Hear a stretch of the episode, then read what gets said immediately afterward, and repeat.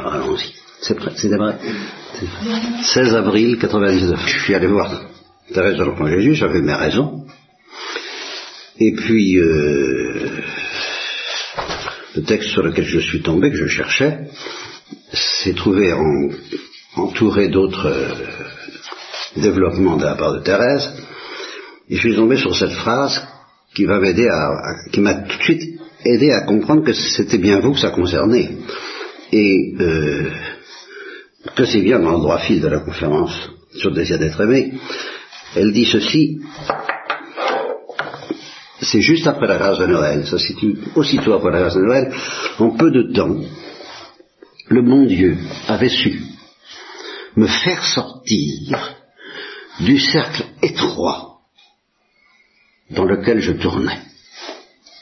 Enfin, le texte exact c'est où je tournais. Moi, je dans lequel je tournais. Alors là, je vous ai vu, toutes, en train de tourner, puis moi avec. Hein Alors comment en sortir? Et nous, cherchons, vous et moi, ensemble depuis des mois et des mois, donc pas dire des années, comment vous aider à sortir de ce cercle étroit. Alors je constate qu'il y a quelqu'un qui porte le même nom que Thérèse de l'Enfant Jésus, et que Dieu en a sorti de son cercle étroit aussi. Alors, pardonnez-moi l'expression, à grands coups de pied au derrière, un seul, mais un grand. C'est Thérèse d'Avila. Alors c'est pas compliqué. Elle a vu sa place en enfer. Voilà. Elle a vu sa place en enfer. Euh, si vous faisiez une expérience analogue, je, je, je, je, suis sûr que vous seriez très très différente à la sortie. je n'ai aucun doute là-dessus. D'ailleurs, elle le dit elle-même. Tout a été totalement différent. Les, les, les, les, les petites et les grandes euh, déconvenues de la terre, les petites et les grandes souffrances, les grandes joies aussi, et tout ça m'a paru d'un relativisme très, très, très secondaire sortant de là. Bien, alors, pouvons-nous faire l'économie d'un traitement de ce genre? Oui et non. Pour nous arracher au cercle étroit dans lequel nous tournons, nous ne ferons pas l'économie de l'enfer. Et alors, direz, Thérèse de l'enfant Jésus. Eh bien justement, elle ne l'a pas faite non plus. Elle l'a faite dans des conditions beaucoup plus subtiles, beaucoup plus belles, beaucoup plus admirables, beaucoup plus enviables que Thérèse d'Avila, soit euh, viser ce qu'il y a de plus élevé, soit euh, rechercher les dons les plus élevés. Tout à fait d'accord, n'est-ce pas? Mais euh, justement, reconnaissez que Thérèse de l'enfant Jésus, plus que Thérèse d'Avila, n'a fait l'économie de l'enfer pour sortir du cercle étroit dans lequel elle était plongée. Et en effet, euh, vous me direz, il y a eu la grâce de Noël, bien sûr. Bien sûr. Il y a eu la grâce de Noël, qui, elle, ne comportait pas l'enfer, bien sûr. Mais aussitôt, après la grâce de Noël,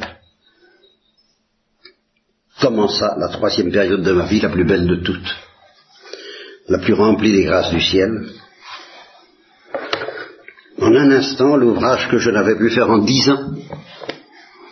Jésus le fit, se contentant de ma bonne volonté, qui jamais ne lui fit défaut.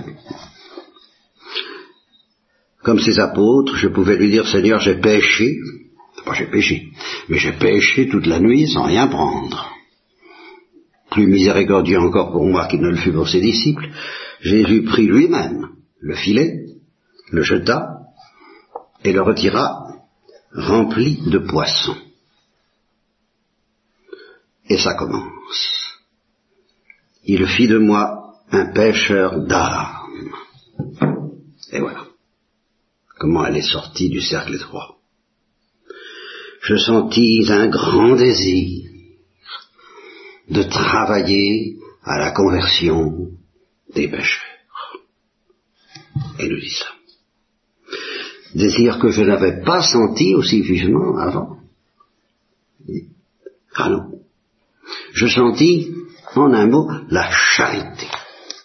Entrer dans mon cœur, comme s'il n'y était pas. Après la fusion de la commune, de la première communion, hein, nous ne faisions plus qu'un, oui, eh ben voilà, je sentis la charité, la charité envers les frères. pas envers Dieu, l'amour ça y était déjà, mais la charité définie comme concernant les frères et ceux qui se perdent. Alors là, elle est entrée dans son cœur à ce moment-là. Le besoin de m'oublier pour faire plaisir. Et depuis lors, je fus heureuse.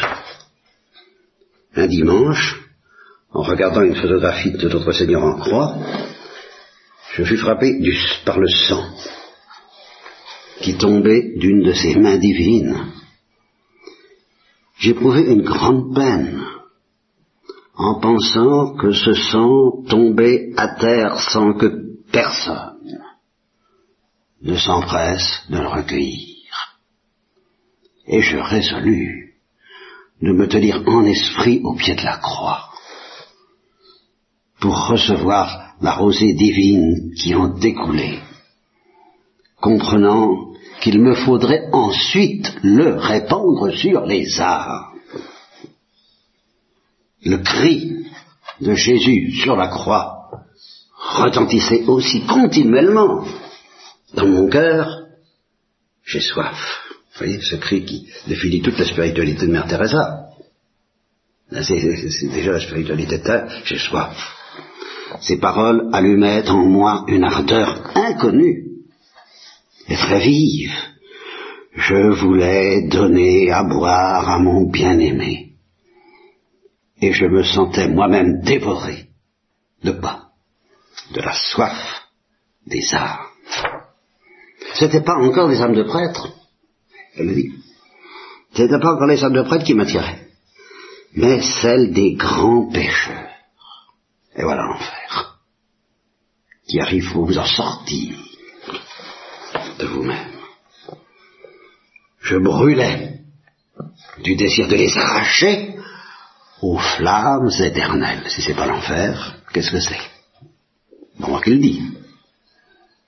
Aux flammes éternelles. Vous y croyez? Alors attention. Attention parce que nous allons en parler longuement. Aujourd'hui et peut-être la prochaine fois, ça dépend de mes forces et de mes inspirations, mais au XXe siècle, les flammes éternelles, c'est fini. Hein. On ne veut plus y croire. Le ressort est cassé depuis le XXe siècle, et seulement le XXe siècle. Au XIXe, il ne l'était pas encore. Et ce ressort-là, il est cassé. Ce ressort qui soutenait Thérèse. Alors, si vous voulez qu'il revienne, il faudra accepter d'être très marginal le rapport aux flammes éternelles et à l'enfer, afin d'exciter mon zèle.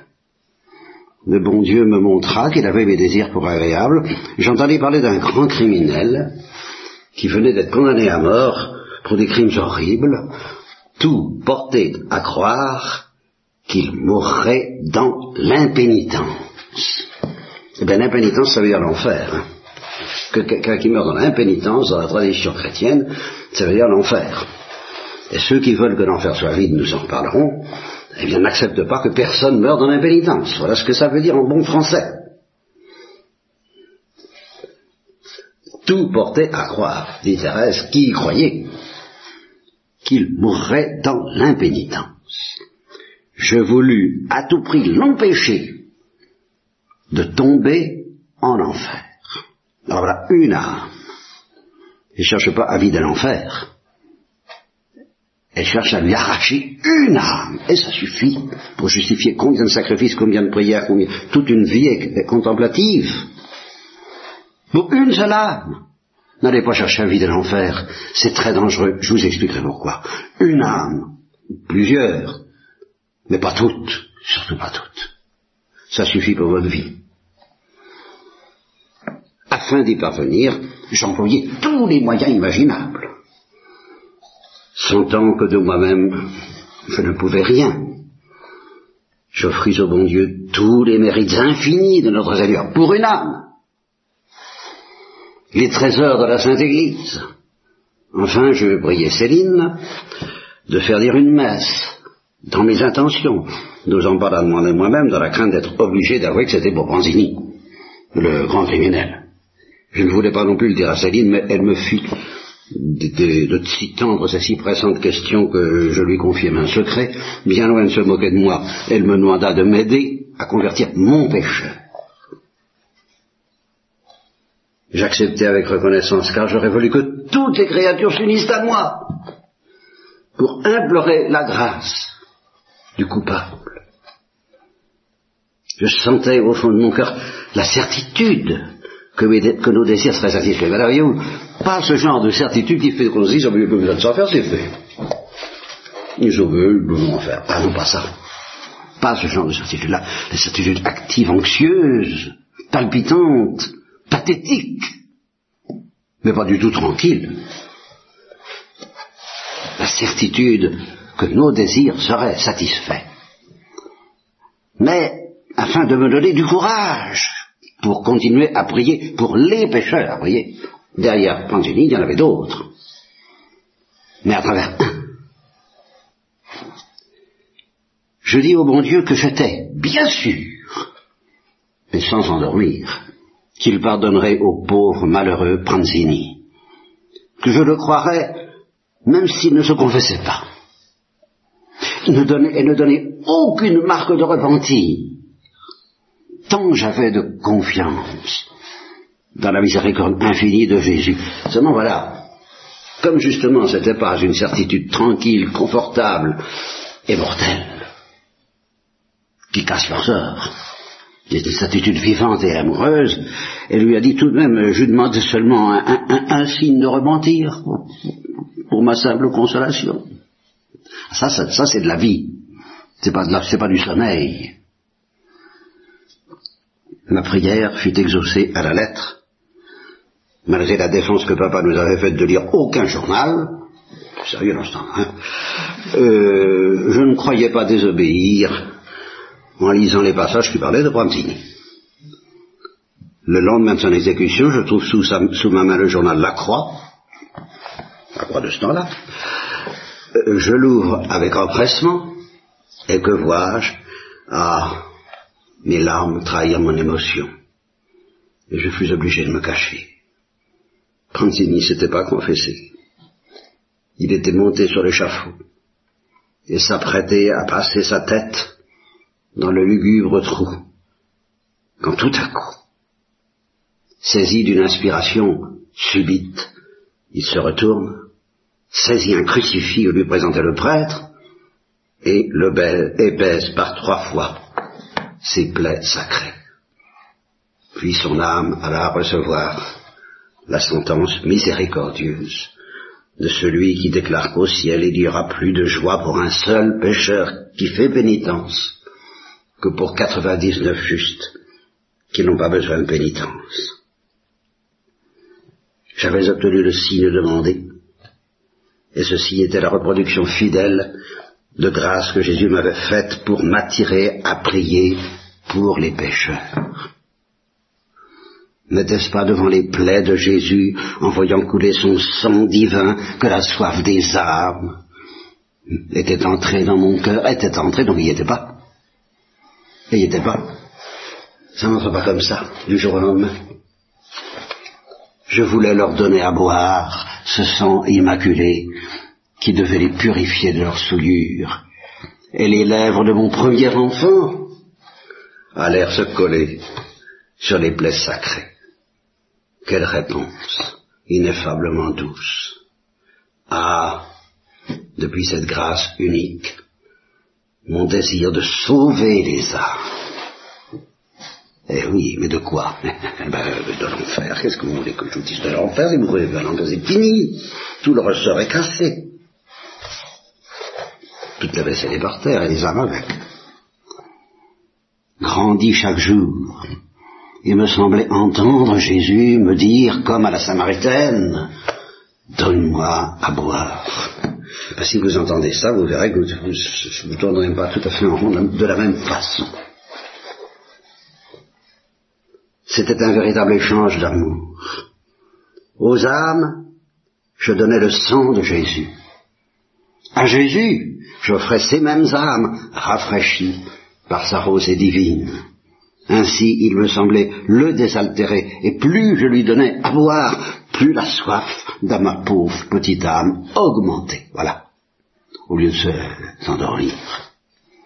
Et c'était cette soif ardente qu'il me donnait comme le plus délicieux breuvage de son amour. Et là, c'est là qu'on peu de temps, grâce à cette mécanique rotatoire entre le sang de Jésus et les âmes, de bon Dieu avait su me faire sortir du cercle étroit où je, où je tournais, ne sachant comment en sortir. Bien. Eh bien, cette aventure-là, telle que je vous l'ai décrit,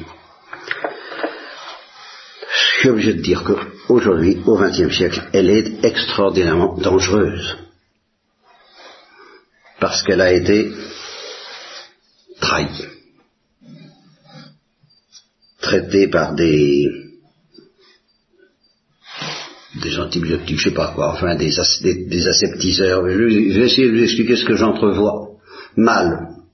Mal. J'ai fini ma conférence. Aujourd'hui, je suis tranquille. J'estime que, après le texte terrestre, cette conférence est terminée.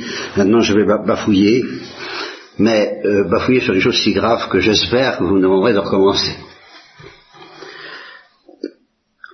Le désir de sauver une âme voyez ce que ça donne. Ça c'est bon. C'est magnifique. Et ça entraîne forcément le désir de sauver toutes les âmes, mais un désir tacite, secret, virtuel.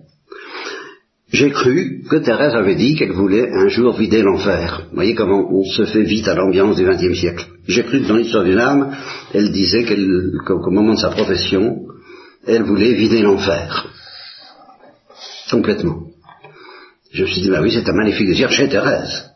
Mais c'est-à-dire très dangereux euh, au XXe siècle chez d'autres. Puis je suis allé voir le texte. Eh ben, je vais vous lire le texte, tiens.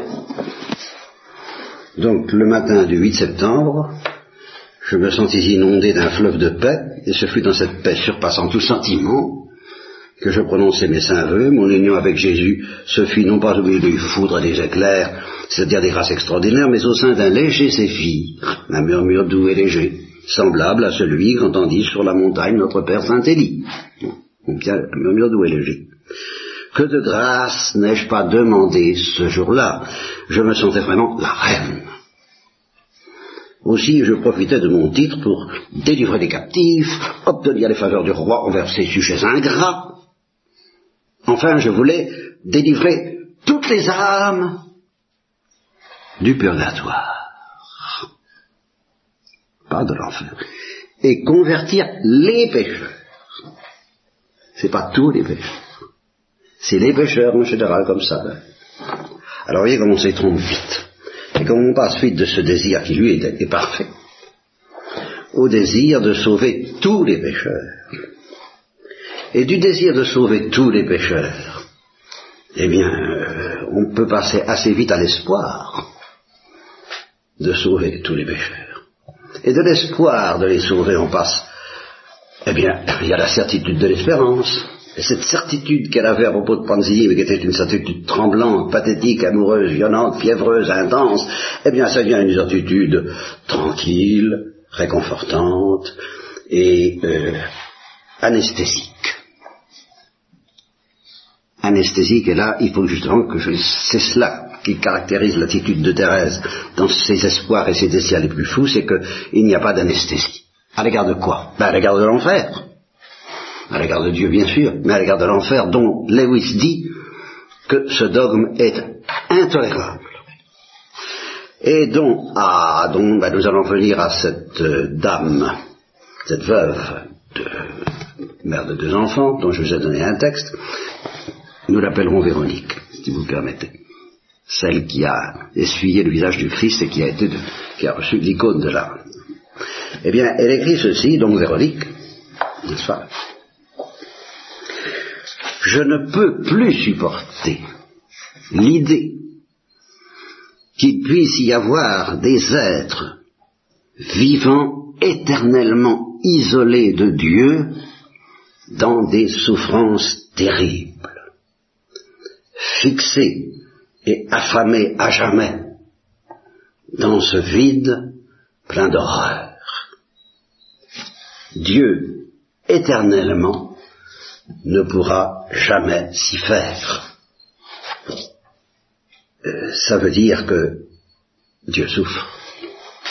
Dieu éternellement souffre.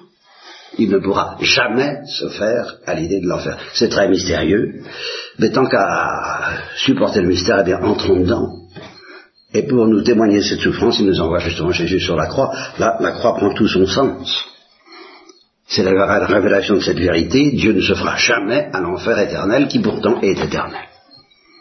Alors là, on peut continuer à prier pour arracher un seul pécheur à cette horreur.